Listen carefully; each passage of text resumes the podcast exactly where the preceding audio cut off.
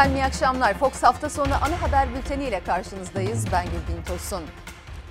Öncelikli gündem maddemiz koronavirüs ve yarın tabii. Yüz yüze eğitim 2 milyon anaokulu ve 1. sınıf öğrencisiyle yarın başlayacak.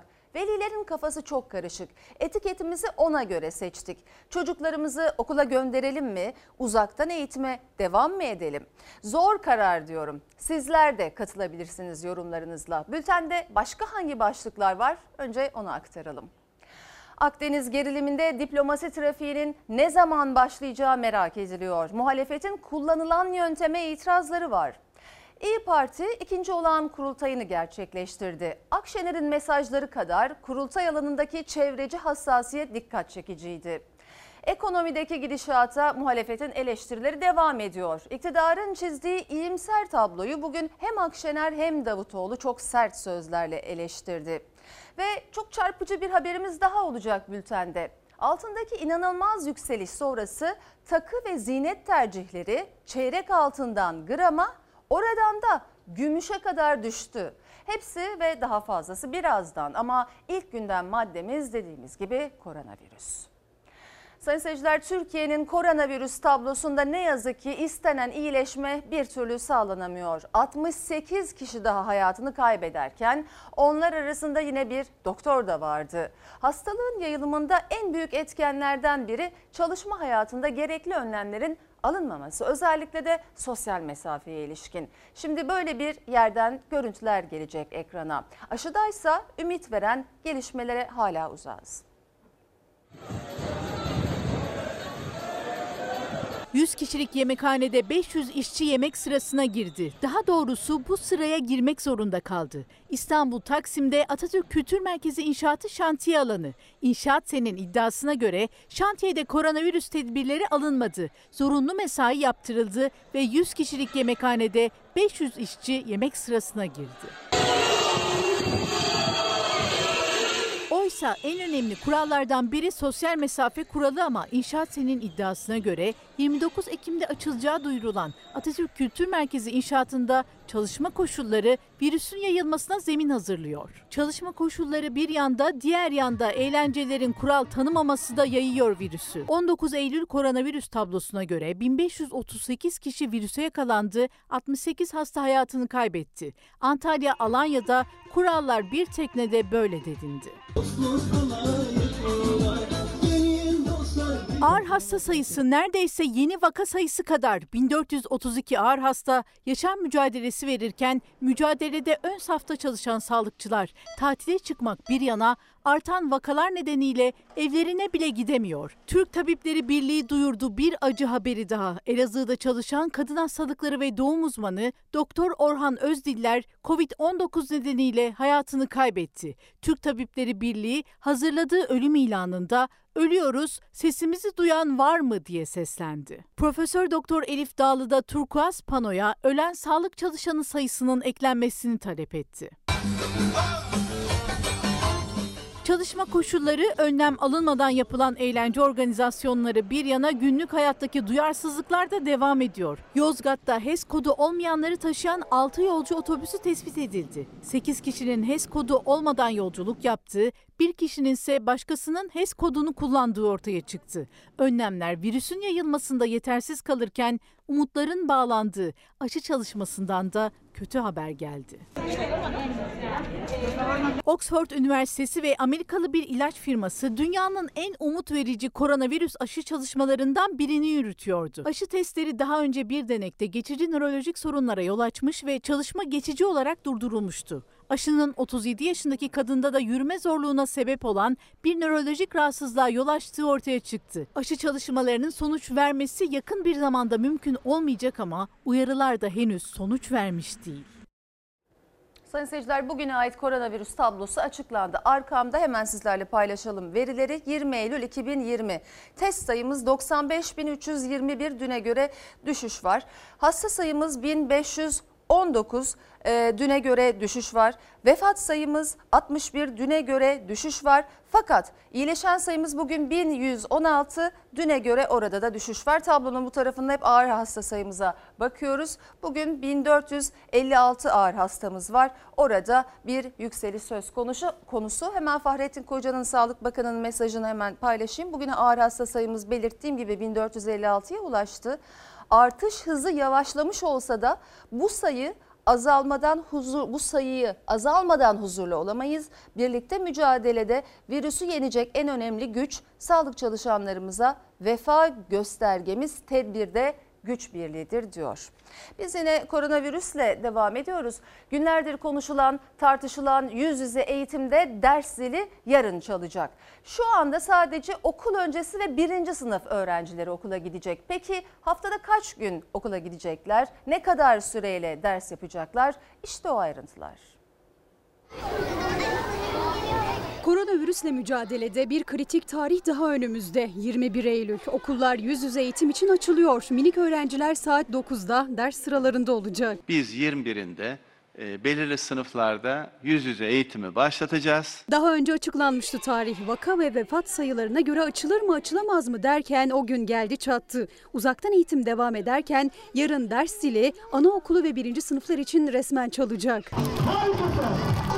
Hem ders saatleri geçe çekildi hem de uyum haftası olacağı için okul öncesi ve birinci sınıf öğrencileri her gün gitmeyecek okula. İlk hafta sadece bir gün. Sonrasında da haftada iki gün okulda olacaklar ve yarım gün. Çocuklar 30'ar dakika 5 ders yapacak. Süre kısıtlı çünkü okulda yemek de olmayacak. Koronavirüs tedbirleri kapsamında kantin ve yemekhaneler kapalı.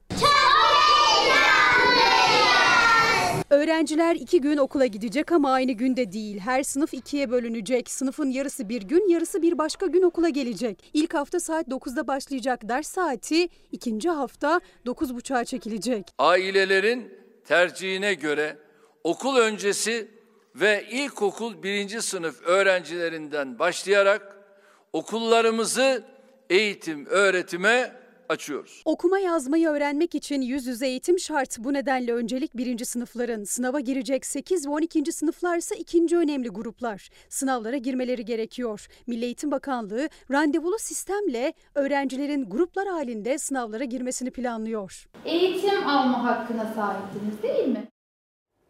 Sayın seyirciler şunu söylemek istiyorum. Değerli akademisyen, psikolog, yazar Üstün Dökmen çocuklarımızın okula gönderilmemesi bir kuşak kaybına neden olur dedi. Birçok eğitmen de öyle dedi. Ben de öyle düşünüyorum ama yurt dışında gördüğümüz örneklerde okulları açıp kısa süre sonra artan vakalar nedeniyle kapatmak zorunda kalıyorlar tekrar. Öyle anlaşılıyor ki ya okullarda gerekli tüm önlemleri alıp kuşak kaybetmeyeceğiz ya da önlem almazsak kuşak kaybetmeyelim derken belki de hızla can kaybetmeye devam edeceğiz. Zor karar diyoruz onun için ve soruyorum mesela siz e, yeterli önlemlerin alındığına inanıyor musunuz? Sayın seyirciler kısıtlı sayıda çocuk okula gidecek ama milyonlarca öğrenci 31 Ağustos'ta başlayan uzaktan eğitime devam edecek. 3 haftadır ekran başından eğitim gören öğrenciler için yeni tehlike ise dijital yorgunluk. Uzmanlar velileri bu konuda uyarıyor. Tatil değil, uzaktan eğitim. Dijital yorgunluk dediğimiz bir gerçek var. Pandeminin ilk zamanından itibaren yetişkinlerde ve beyaz yaka dediğimiz e, çalışan kesimde bu çok konuşulan bir şeydi. Bundan çocuklar da muzdarip oluyor. Hem okulla olan bağları hem öğretmenle olan bağları zedeleniyor. Uzaktan eğitime geçilmesiyle milyonlarca öğrencinin sorunu haline geldi dijital yorgunluk. Çünkü öğrenciler artık uzun saatlerini ekran başında geçirmek zorunda. Ekran başında geçirilen süre uzadıkça dikkat dağılıyor. Konsantrasyonu korumak imkansız hale geliyor. Özellikle özel okullarda uygulanan sürelerin çok fazla olduğunu düşünüyoruz. Ebeveynler bildikleri, güvenebildikleri kurumların dijital dünyalarına çocukları emanet etmek istiyorlar. Bunun karşılığı olarak da 8 saatlik senkron dersler günde 8.30'dan başlayıp 3'lere 3.30'lara kadar süren senkron dersler e, gibi talepleri olabiliyor ya da okullar bu şekilde bir çözümle e, velilere dönüyorlar. Bu çok sağlıklı bir şey değil. Doktor Elif Posos Devrani, Türk-Alman Üniversitesi Kültür ve Sosyal Bilimler Fakültesi öğretim üyesi. Pandemi süreciyle birlikte başlayan uzaktan eğitim sürecinin öğretmen ve öğrencilere etkilerini araştırdı. Pandemide dijital sınıflar e, adı altında bir çalışmamız oldu. Vurucu olan kısım şuydu, dijital eşitsizlik konusunda. Sadece öğrenciler değil, öğretmenlerin de ne kadar e, zorluklar yaşadığını gösteren bir çalışma oldu. 8 saate varan ders süreleri öğrencileri zorluyor, dijital yorgunluk başlatıyor. Küçük gruplarda biraz daha uzun süreler dikkatin dağılmaması söz konusu olabilir. Ama çok fazla 20 kişilik, 30 kişilik bir çocuk grubunun 40 dakika boyunca ders yapmasını bekleyemezsiniz mesela. Neden peki? E çünkü çok fazla uyaran var Merve Hanım. Özellikle bu e, dijital platformlarda yapılan görüşmelerde e, sürekli bir sahnede olma durumu söz konusudur. Öğrencinin dikkatini koruyabilmesi için zamanlamanın doğru yapılması büyük önem taşıyor. Bir çocuk yemek yerken bir yandan da ders dinlemiyor olmalı. Ya da ailesiyle geçirdiği zamandan çalarak dijital uygulamalarda vakit geçirmiyor olmalı. İkincisi günlük rutini çok iyi belirliyor olmak lazım. Sabah kaçta kalkılacak, kaçta kahvaltı yapılacak, kaçta o bilgisayarın başına oturulacak. Çocukları ders aralarında ya da ders dışında bilgisayar, tablet, telefon ya da televizyon ekranından uzaklaştırmak gerekiyor. Bu noktada en büyük görev velilere düşüyor. Hadi bakalım teneffüs oldu ben e, bir tableti alayım da e, arkadaşlarımla konuşayım ya da iki oyun oynayayım diye bir teneffüs söz konusu olmamalı. Ancak yasaklamak doğru bir yaklaşım değil. Ev işlerinde küçük yardımlar istenebilir. Boş vakitleri çocuklara sorarak belirlemekte fayda var. Bunu yapma demek yerine ne gibi aktiviteler yapmak istersin? Canın ne çekiyor? Ee, hadi gel beraber bir yemek yapalım. Sorumluluk verilebilir. Ee, bir balkona çıkması, camdan bakıp bir şeyler üzerine konuşması, iki kitap karıştırması, üç hoplaması bunlar gerçekten çok çok önemli olacaktır. Dijital yorgunluk dışında yüz yüze eğitim konusunda eklemek istediğim bir nokta daha var. Pandemi sürecinin başında sayın seyirciler çocukların risk altında olmadığı konuşuldu ama şimdi resmi rakamlara göre durum pek öyle değil. E, elimde Sağlık Bakanlığı'nın verileri var. Hemen onları aktarıyorum.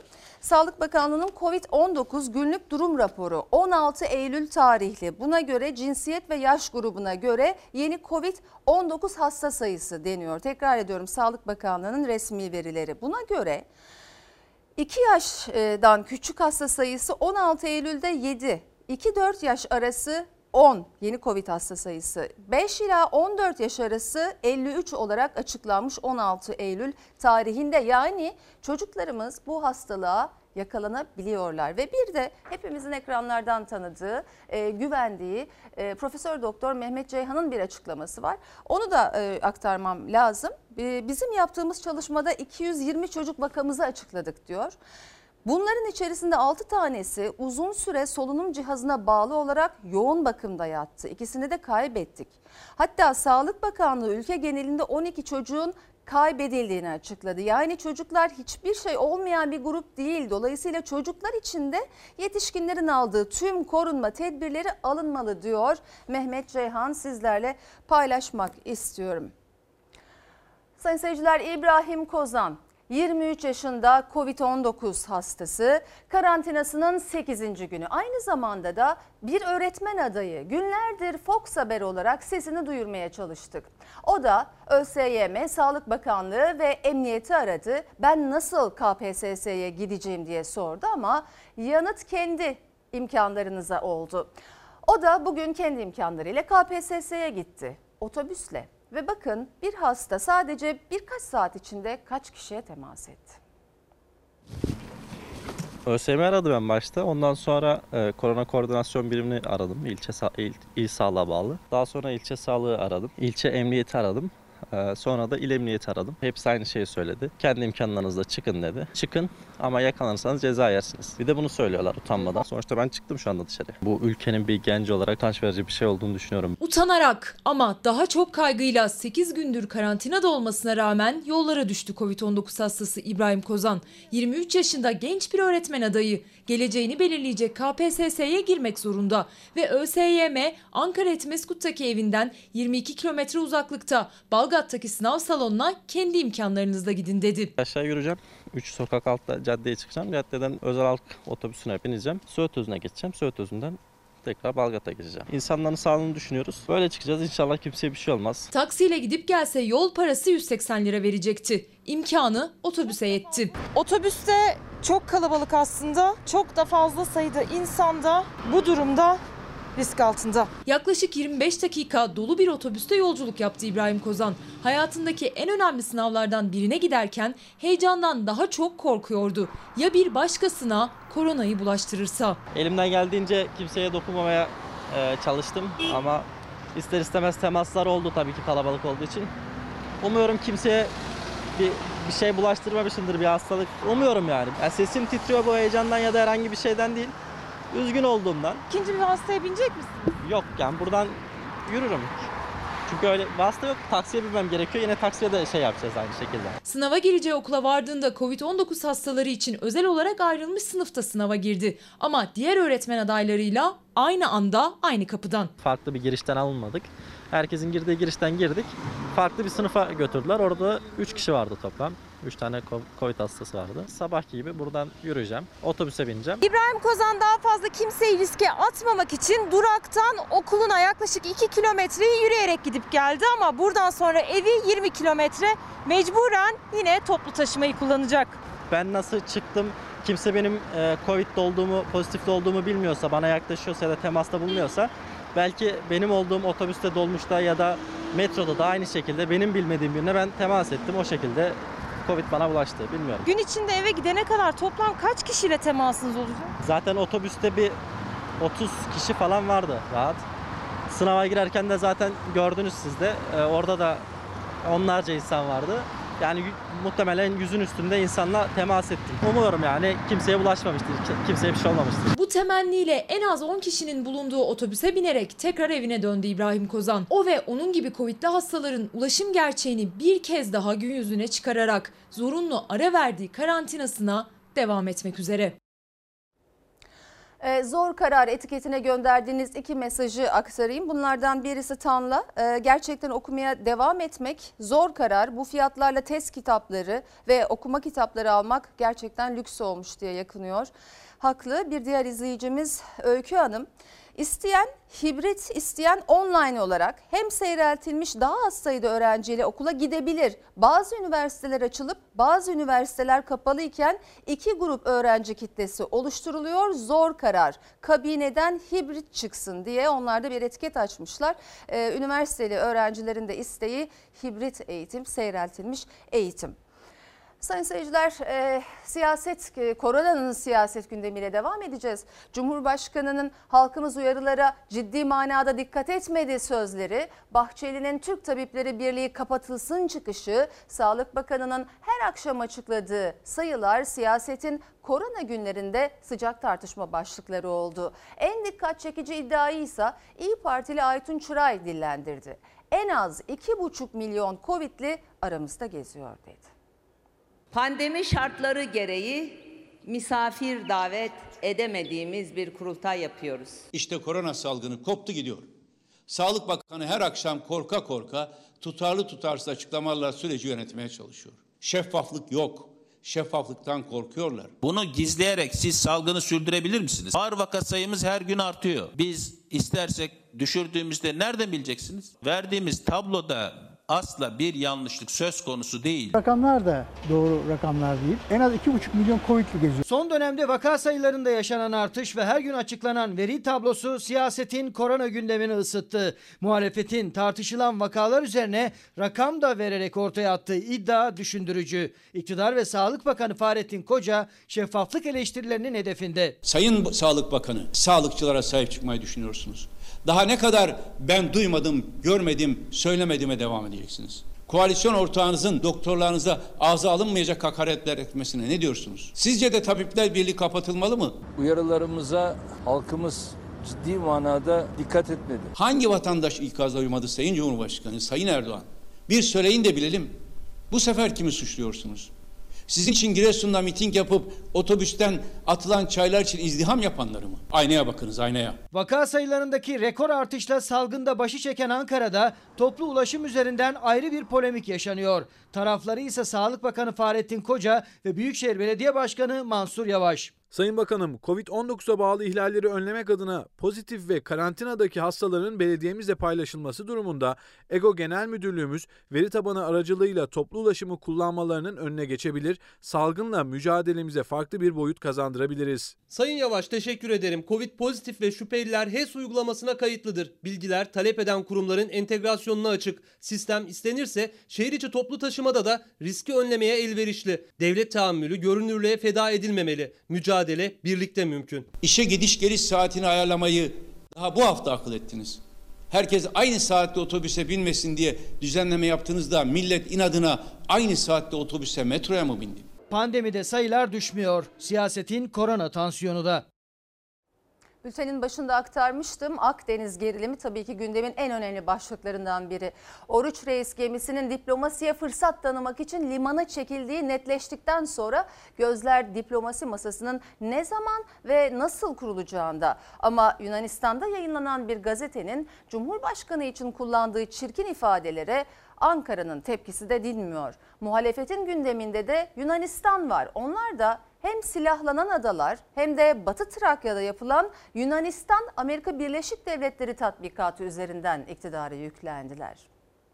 Oruç reisi eğer bakım için limana çektiysek bunun da bir anlamı var. Niye çektik? Diplomasiye bir fırsat tanıyalım. Heyhat yine heyhat. Oruç gemisiyle Üsküdar Beşiktaş vapuru gibi bir ileri bir yedi geri adım atmayı bırakın. Adam akıllı bir duruşunuz olsun. Önce bakım için dendi. Sonra diplomasiye fırsat tanımak için. Oruç Reis sismik araştırma gemisi Antalya limanında gözlerse Akdeniz'de ısınan sulardan çok artık diplomasi masasında. Biz samimi her çağrıya kulak vererek diplomasiye olabildiğince alan kazandırmak, sorunları diyalog yoluyla herkesin kazanabileceği bir çözüme kavuşturmak niyetindeyiz. Israrlı provokasyonlara asla aldırış etmemekteyiz. Türkiye diplomasi derken Yunanistan tarafındaysa provokasyon eksik olmuyor. Yunanistan'da yayınlanan bir gazetenin Cumhurbaşkanı Erdoğan'a hakaret içeren başlığına Ankara'nın öfkesi dinmiyor. Seviyesiz ifadeyi şiddetle kınıyoruz. İki ülke arasındaki ilişkileri sabote etmeyi amaçlayan bu ahlaksızlar hakkında Yunan makamlarınca da gerekli idari ve adli işlemlerin derhal yapılmasını bekliyoruz. Biz gerekli tepkilerimizi gösterdik. Yunan Büyükelçiliğini bakanlığımıza çağırdık. Yunanistan Dışişleri Bakanlığı gazetedeki çirkin ifadeleri kınadığını duyurdu. Ankara bir yandan o gazete için Yunan makamlarının ne adım atacağını beklerken Akdeniz'de iki ülke arasında tırmanan gerilimde istikşafi yani ön görüşmelerin başlayabileceğine dair işaretler de geliyor. Muhalefetse iktidara silahlandırılan adalarla Batı Trakya'daki ABD Yunanistan tatbikatı üzerinden yüklendi. Ege'de Türk adaları işgal ediliyor. Gereğini yapın dedik, dinlemedin. Havaya ıslık çalıp gökyüzüne baktın. Oralı olmadın.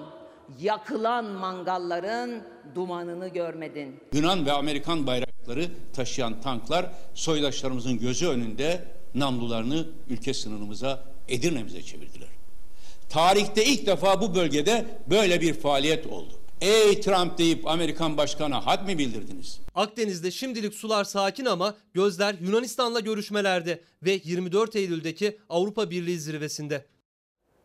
İyi Parti koronavirüs önlemlerinin gölgesinde ikinci olağan kongresini Ankara'da açık havada gerçekleştirdi. Akşener 1289 oyla yeniden genel başkan seçildi. Konuşmasında sık sık iyileştirilmiş ve güçlendirilmiş parlamenter sistem vurgusu yaptı. Hemen her cümlesinde de hedefinde Cumhur İttifakı ve iktidar vardı. Millet bizi çağırıyor emir baş göz üstüne. Çilenin çözümü belli. İyileştirilmiş ve güçlendirilmiş parlamenter sistem. Türkiye'yi yeniden ayağa kaldıracağız. İyi Parti'nin ikinci olağan kurultayında üzerine basa basa yaptığı güçlendirilmiş parlamenter sistem vurgusu öne çıktı. Akşener, Cumhurbaşkanlığı hükümet sistemini eleştirirken iktidarı sert sözlerle hedef aldı. Bu ucube sistem değiştiğinde iktidar bir ailenin değil milletin olacak. Vakit geldi. Millet bizi çağırıyor. Emir baş göz üstüne. Millet bizi çağırıyor İyi Parti'nin kurultay sloganı. Akşener'de konuşmasında sık sık kullandı. İyi Parti'nin kurultayı Ankara Altın Park'ta açık havada seyircisiz gerçekleşiyor. Sınırlı sayıda katılım olmasına rağmen sosyal mesafe konusundaysa sınır tanınmadı. Fotoğraf karesine girerken omuz omuza poz verilirken kimi delegeler maskeyi de bir kenara attı. Sık sık maske, mesafe uyarısı da yapıldı ama olmadı. Koronavirüsün gölgesinde gerçekleşen İyi Parti'nin ikinci olağan kurultayı Akşener'in üstü kapalı Bahçeli'yi hedef aldığı selamlamayla başladı. Kendine sözüm ona milliyetçi diyenlerin hor gördüğü atamın bize emaneti cefakar Türk tabiplerine selam olsun. Akşener yol haritasını anlattı konuşmasında, gelecek vizyonunu. İyi Parti'nin kuruluş hikayesini anlatırken satır aralarında verdiği mesajlar dikkat çekti. İyi Parti'yi iki yumruk arasına sıkıştırılan bu vatanın has evladı Kürtler kurdu, Zazalar kurdu. İyi Parti'yi Ali dedi, Hızır dedi diye, Atatürk'ü sevdi diye din düşmanı ilan edilenler kurdu. Millet İttifakı ve olası yeni ittifaklar için yeni bir cümle kurmadı ama Cumhur İttifakı gündemindeydi. Koca yürekli bir milleti ortadan ikiye böldüler. Türk milletine Cumhur İttifakı'ndan önce illet, zillet, terörist diyen çıkmamıştı. Onu da yaptılar. Kardeşim, burası babandan sana miras kalmış aile şirketin değil. İlk koyulan sandıkta milletin tokadıyla gideceksiniz. Akşener gençlere ayrı bir sayfa açtı. Yine Erdoğan'a seslenerek. Sordular gençlere, Türkiye dışında yaşamak ister misin? Yüzde 62'si geri dönmemecesine evet dedi. Sen gençlerimize kocaman bir hapishane verdin Sayın Erdoğan. Z kuşağı, EYT mağdurları, eğitim, kadın hakları, İstanbul Sözleşmesi. Her başlıkta iktidara sert çıktı. Gündemin en sıcak başlığı dış politikada da öyle. Sisi ile, Esat'la, onunla, bununla şahsi kavgalar yerine Türkiye'nin çıkarlarının kavgasını vereceğiz. İngiltere, Almanya, Fransa ve şahsım olarak toplantı yaptık cümlesi hayatımızdan çıkıp gidecek, çıkıp gidecek. Devlet nasıl yönetilirmiş? Dosta düşmana göstereceğiz. Kürsüden millet bizi çağırıyor sloganıyla indi Akşener. Tek aday olduğu kurultayda 1289 delegenin oyuyla yeniden genel başkan seçildi.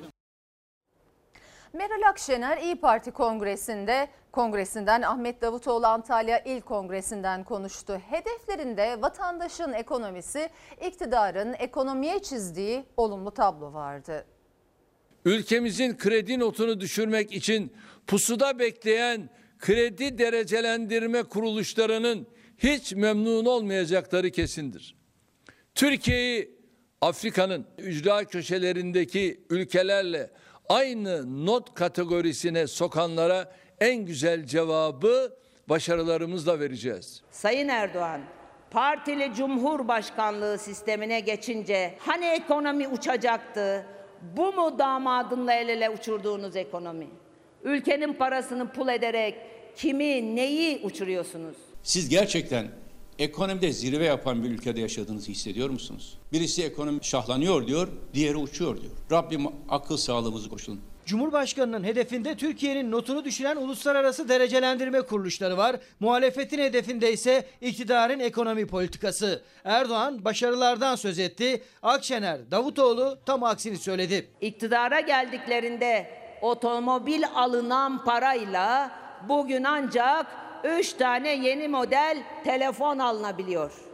O parayla bugün bilgisayar satılıyor, bilgisayar. Elma ile armudu ayırt edemeyenlere ekonomiyi teslim ederseniz olacağı budur. Önümüzdeki dönemde istihdam daha da artacak. Üçüncü çeyreği her kesimi memnun eden bir büyüme oranı ile kapatacağız. Artan döviz kurları ve Bakan Berat Albayrak'ın dövizle mi maaş alıyorsunuz sözü muhalefetin gündeminden hiç düşmüyor. 2001 krizinde bile 1 dolar 1.6 liraydı. Bugün neredeyse 8 liraya dayandı. Dolar düşsün diye sata sata Merkez Bankası'nda döviz bırakmadılar. Bu ne periz, bu ne lahana turşusu damat bey. Ayıptır be, günahtır. Bugün kur çıkar, yarın iner. Yarın çıkar, öbür gün iner. Dolarla mı maaş alıyorsunuz? Bu liyakatsiz, cahil ve ciddiyetsiz yönetim altında korkarız ki dolar da, euro da çift taneli rakamlara doğru gitmektedir. Henüz çıkarmadığımız 66 milyar dolarlık doğal gaz rezervi bulduk diye sevindiğimizin 22 milyar dolarını kaybettik son bir haftada. Cumhurbaşkanı Erdoğan konut ve otomobil piyasasında rekorlar kırıldığını, ihracatın iki katına çıktığını söyledi. İstihdam içinde olumlu bir tablo çizdi. İki ayda yarım milyon istihdam artışı oldu dedi. İşsizlik en sıcak tartışma başlıklarından biri oldu. İstihdam edilenlerin sayısı 2 ayda yaklaşık yarım milyon arttı. Son bir yılda iş gücümüz 2,1 milyon kişi azalmış. %30 geniş işsizlik, bir o kadar da genç işsizlik. Bu mu sizin en kötüsü geride kaldı dediğiniz ekonomi? 83 milyon vatandaşım damadın gözünde 5 müteahhit etmiyor. Zorda olan vatandaşına 10 milyar lirayı zor dağıtan iktidarın o 5 müteahhite 2 ay önce ödediği para tam 116 milyar lira. Muhalefetin penceresinden görünen ekonomi tablosuyla iktidarınki işte böyle karşı karşıya geldi. Vatandaşsa kendi ekonomisinin peşinde. Araç geçiş garantisiyle yapılan köprü ve otoyollar için Karayolları Genel Müdürlüğü hazineden 2020 yılı için 3. kez ödenek talep etti. Müteahhitlerin karayollarından 10 milyar Türk lirası alacağı var. Hazineden aktarılan parayı karayolları nasıl kullanıyor? Ekonomi yazarı İbrahim Kahveci'ye göre meçhul. 84 milyon kişiye 10 milyar veriyoruz. 5 müteahhite de 10 milyar veriyoruz. 5 hazine garantili müteahhit 84 milyona eşit. Türkiye 5 müteahhitten küçüktür hale geldik diyebiliriz. Yani 5 müteahhit Türkiye'den daha büyük. Bu yorumun sebebi rakamlar. Araç geçiş garantili otoyol ve köprüler için ödeme zamanları yaklaştıkça karayolları ek bütçe talep ediyor. Habertürk gazetesinin haberine göre Karayolları Genel Müdürlüğü'nden tüm projeler için müteahhitlerin 10 milyara yakın alacağı var. Sadece Yavuz Selim Köprüsü ve Kuzey Anadolu otoyoluyla Osman Gazi Köprüsü'nün de içinde bulunduğu İstanbul-İzmir otoyolunun hazine garantileri 1 milyar doların oldukça üzerinde yıllık garantileri. Birinci ve ikinci Boğaz Köprüsü'ne son 5 yılda yapılan zamlar aslında Osman Gazi ve Yavuz Selim Köprüsü için yapılan zamlardır. Yani 5 yıl önce 3.40 liraya geçtiğimiz köprü şimdi 10.75 lira.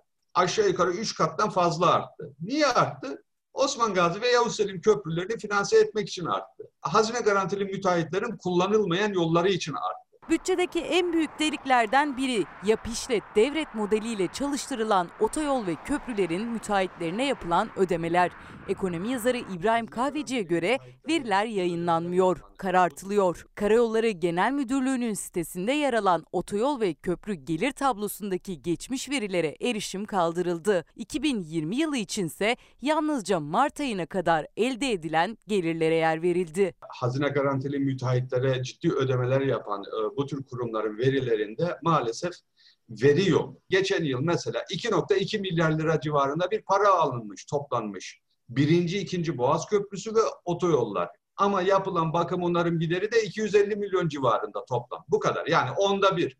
E, düşünsenize 100 lira para topluyorsunuz 10 liralık yapım onarım gideriniz var ama yeni zammınız, büyük zammınızda diyorsunuz ki yapım onarım gideri çok e, fazla onun için paraya ihtiyaç var. Bu verileri açıkladığımız zaman bir de bakıyoruz ki Karayolları Genel Müdürlüğü'nde köprü, otoyol gelirleri geçmiş yıllar filan yayından kalkmış. Yok. Geçiş garantili köprü ve otoyol ücretlerine Ocak ve Temmuz aylarında yılda iki kez fiyat güncellemesi yapılacaktı. Bu yıl Temmuz ayı güncellemesi yapılmadı.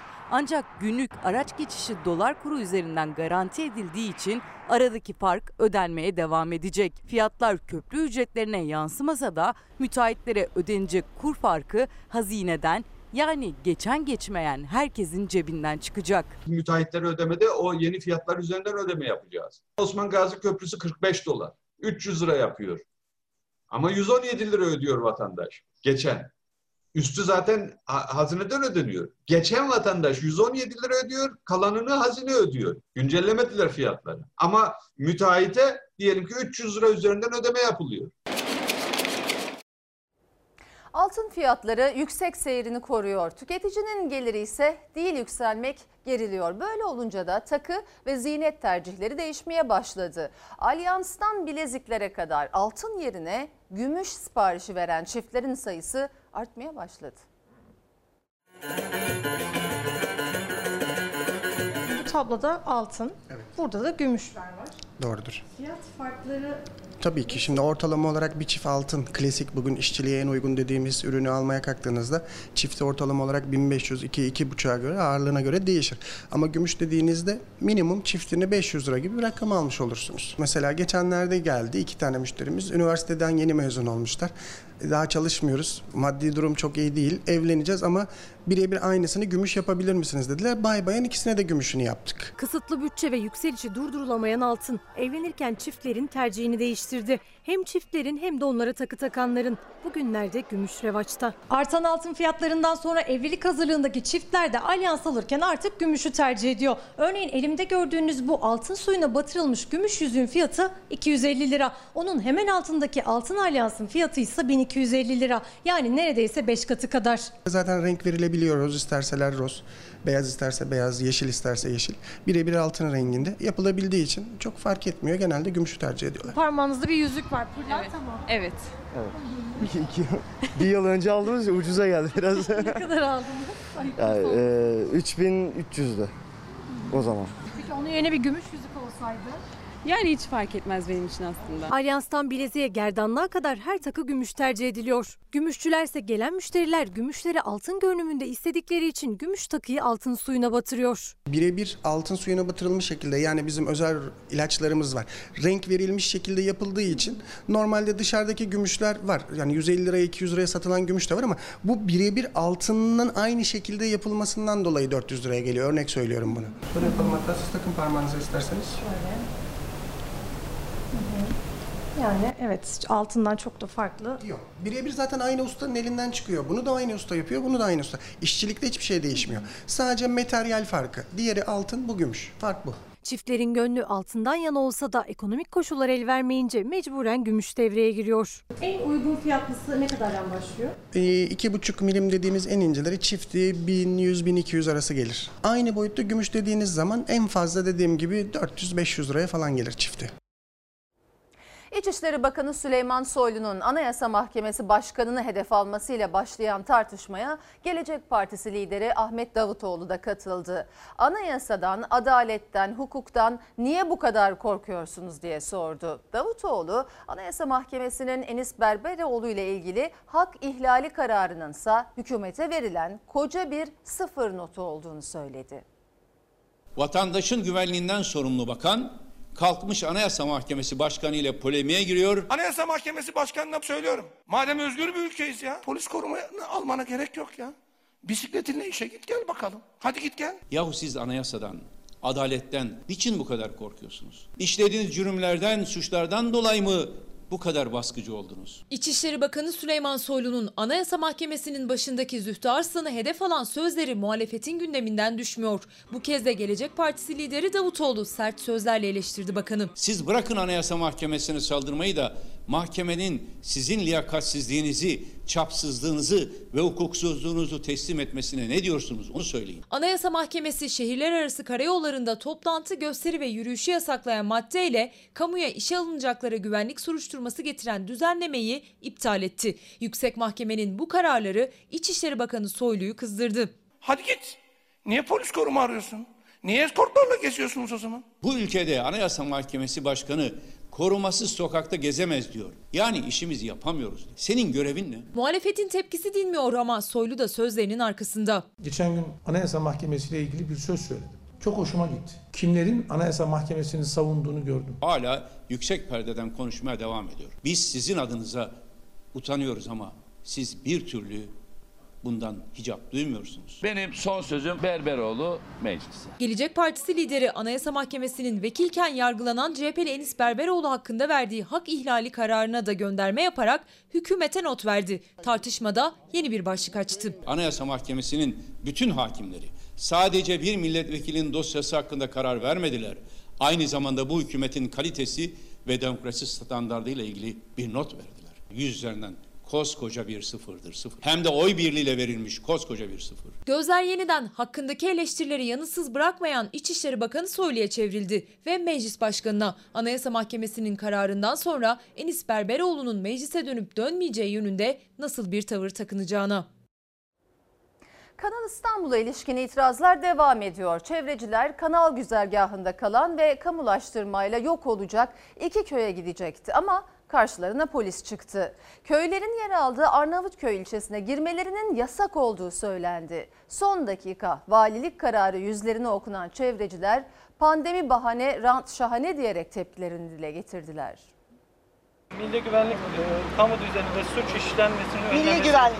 Duydunuz genel sağlığı, genel sağlığı ve ahlakın Sağlık ve başkalarının ahlak. hak ve özgürlüklerinin korunması amacıyla Kanal İstanbul projesine yönelik eyleme işte bu gerekçelerle polis izin vermedi. Protestocular projeyle yok olacağını söyledikleri iki köy arasında yürüyeceklerdi. Sadece yürüyüşte değil, Kanal İstanbul'un geçeceği köylerin yer aldığı Arnavutköy ilçe sınırları içinde 11 gün süreyle toplanmak yasak dedi valilik. Çevreciler yasağın pandemi için değil, kanal için çıkarıldığını savundu. Pandemi bahane, rant şahane. Arnavutköy ilçe sınırları dahilinde alınmış olan Kararı Şişli'de Kararı- gidip kararı uyguluyoruz size burada söyledim. Açık havada bir yürüyüş yapacağız.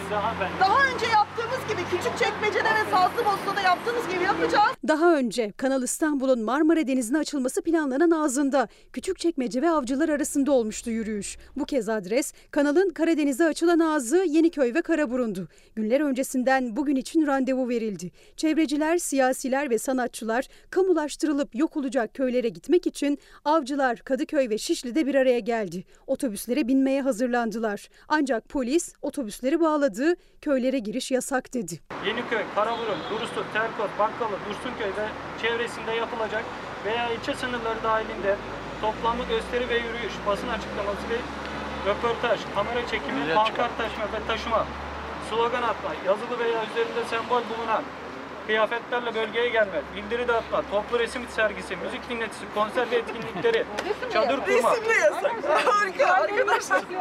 20 Eylül tarihli son dakika valilik kararını polis cep telefonundan okudu çevrecilere. Yasak içinde şarkı ve resmin de olması dikkat çekiciydi.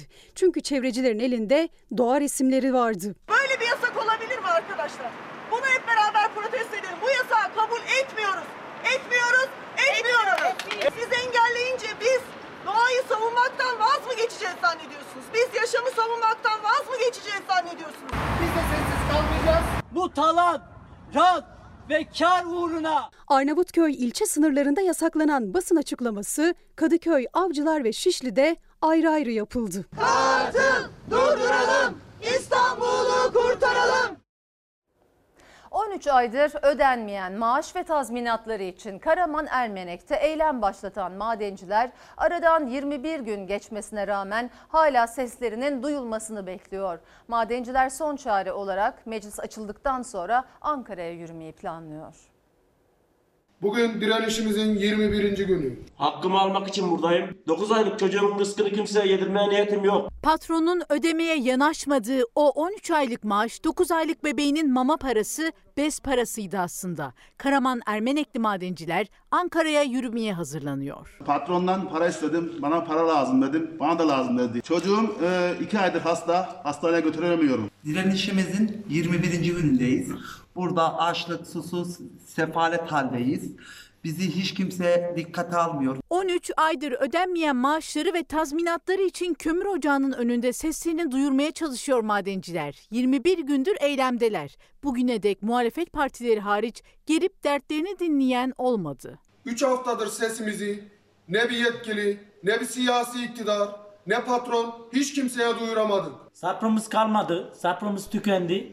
Üç çocuğumun rızkını yedirmeyeceğim. Benim yaşım 28, 13 aydır maaş alamıyorum. Babamdan para istemekten utanır duruma geldim artık. Yeter artık. Bu düzen bitsin. Hiçbirinin yüzü gülmüyor. Kimi babasından para istemekten utanıyor artık. Kiminin birinci sınıfa başlayacak çocuğu var. Eline ekmek parası bile geçmezken okul masrafını nasıl karşılayacağını düşünüyor kara kara. Yarın ilkokul ödeyecek çocuğum var. Bir tane birinci sınıfa başlayacak. Eve gidip onunla görüşmek bile istemiyorum. Çünkü çocuğun bir, bir sürü isteği var. Baba bu alacağız, baba bu alacak. Kimi 9 aylık bebeği için orada. 9 ay önce çocuğum oldu Ve çocuğuma ben bezinin mamasını başkalarından isteyerek alıyorum. Artık ben başkalarına mahcup olmak istemiyorum. Hakkımı istiyorum. 13 aydır cebimize 5 kuruş para girmiyor. Buradan masa başındaki çalışanlara sesleniyorum. 13 ay maaş almasanız ne yapardınız? Yetkililer size sesleniyorum.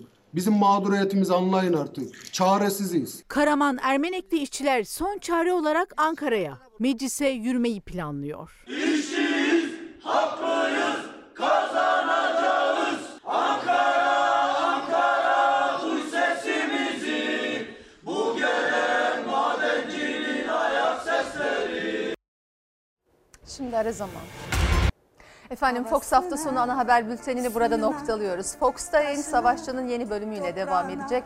İyi bir akşam geçirmenizi diliyoruz. Hafta içinde de Selçuk Tepeli sizlerle birlikte olacak. Hoşçakalın. Her köşesi cennetin